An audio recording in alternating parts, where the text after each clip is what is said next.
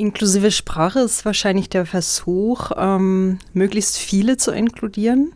Ich glaube, Sprache ist prinzipiell ausschließend immer, also egal wie man es löst, aber halt möglichst viele mitzudenken. Also das heißt, ähm, wegzukommen von Binarität, von Zweigeschlechtlichkeit, mehr Gender mitzudenken, ähm, möglichst wenig Kategorien zu verwenden, um zu verhindern, äh, Stereotype zu reproduzieren und möglichst auch nicht zu identifizieren. Also ein klassisches Beispiel ist ähm, der sogenannte Flüchtling, äh, wo die Person reduziert wird in eine Kategorie, eine Identität, versus dass diese Person vielleicht auch noch Frau, Mutter, Ärztin, ähm, Sportlerin ist oder so.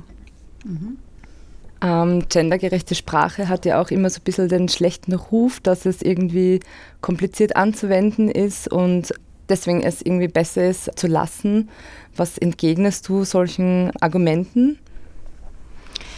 Ich ähm, pflege da immer zu antworten, dass ähm, Muster zu brechen oder Machtverhältnisse zu brechen halt immer mit äh, Kompliziertheit irgendwie verbunden ist. Also das Leben ist komplex, die Sprache ist komplex, die Sprache ist ja äh, Machtverhältnisse geprägt und wenn wir da Brüche setzen wollen, dann müssen wir es komplett, also kompliziert machen insgesamt. Und das bedeutet Arbeit.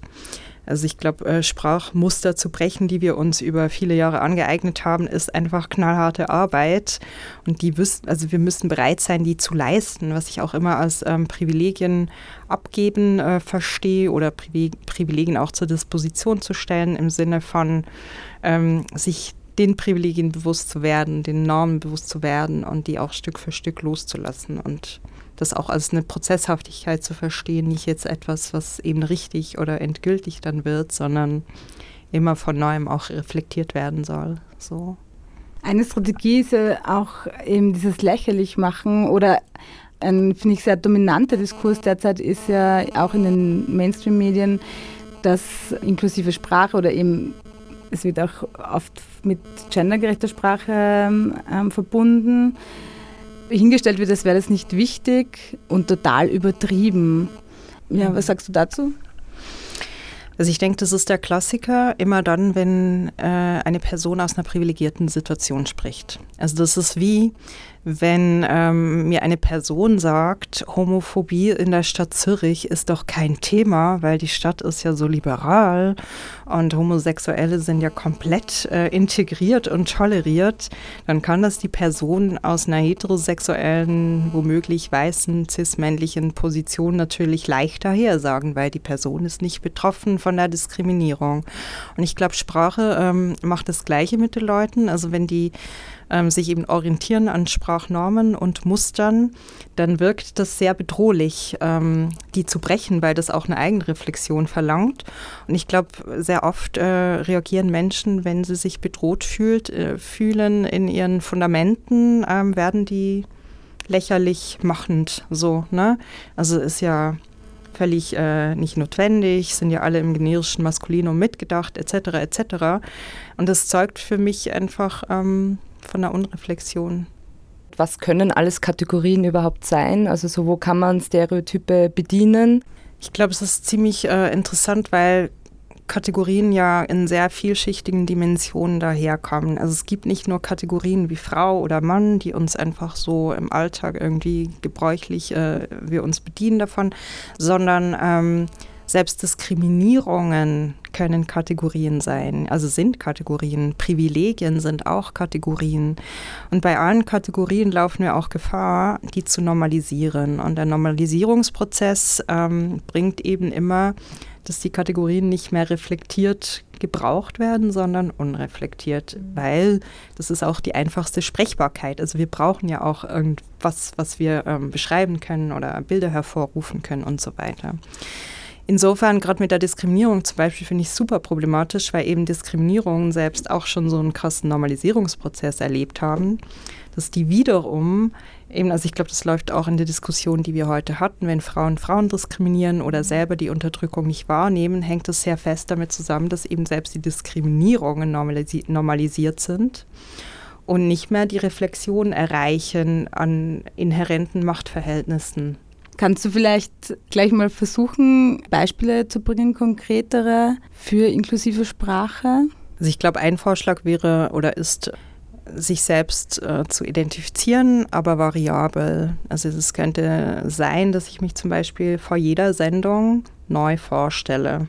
Gerade mit den Kategorien, die mir gerade zu dem Zeitpunkt irgendwie besonders wichtig sind. Ja, also es könnte dann sei, sein, hi, mein Name ist Pascal, äh, meine Pronomenpräferenz ist sie, ähm, ich bin weiß, ich bin Hebamme, äh, Studentin, Theoretikerin, DJ.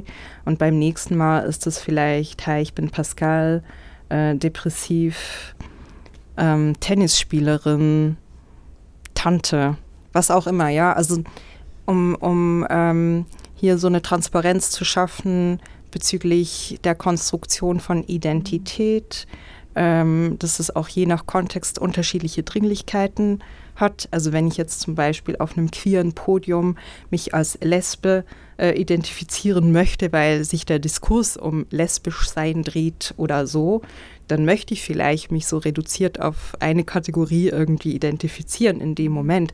Der Punkt ist ja aber, dass wir immer alles gleichzeitig sind. Also wir sind gleichzeitig alles, was uns konstituiert, ja. Äh, soll aber eben auch nicht so eine Normalisierung erfahren im Sinne von, ich zähle immer die gleichen Privilegien auf und mache mich damit schon wieder in so einer normalisierten Art und Weise irgendwie stark für ähm, Privilegien-Outing oder so. Also ich glaube, es muss spielerisch bleiben, damit es auch da nicht so ein richtig und falsch irgendwie gibt. Des Weiteren kann es hilfreich sein, äh, Kontexte zu visualisieren, gerade wenn alles nur übers Sprechen ähm, verläuft.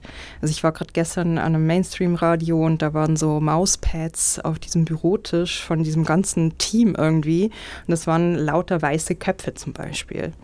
Fand ich interessant, weil das mhm kann ich zwar erahnen, aber weiß ich nicht so explizit, weil jetzt äh, am Schweizer Radio normalerweise die Ansage nicht ist, hi, wir sprechen hier aus einem komplett weißen Kontext oder sowas. Ne? Mhm. Ansonsten halt nicht anzugendern, äh, so, so, Dinge wie äh, äh, Hallo Damen und Herren, also ich finde, sowas geht halt überhaupt nicht. Und ob man das dann löst über neutrale Sprachmomente oder dann Kategorien einfach ankündigt als strategische Anwendung, was ja auch eine Lösung sein kann, beispielsweise wenn es um Lohnungleichheit geht, halt explizit von Frauen zu sprechen, weil universell.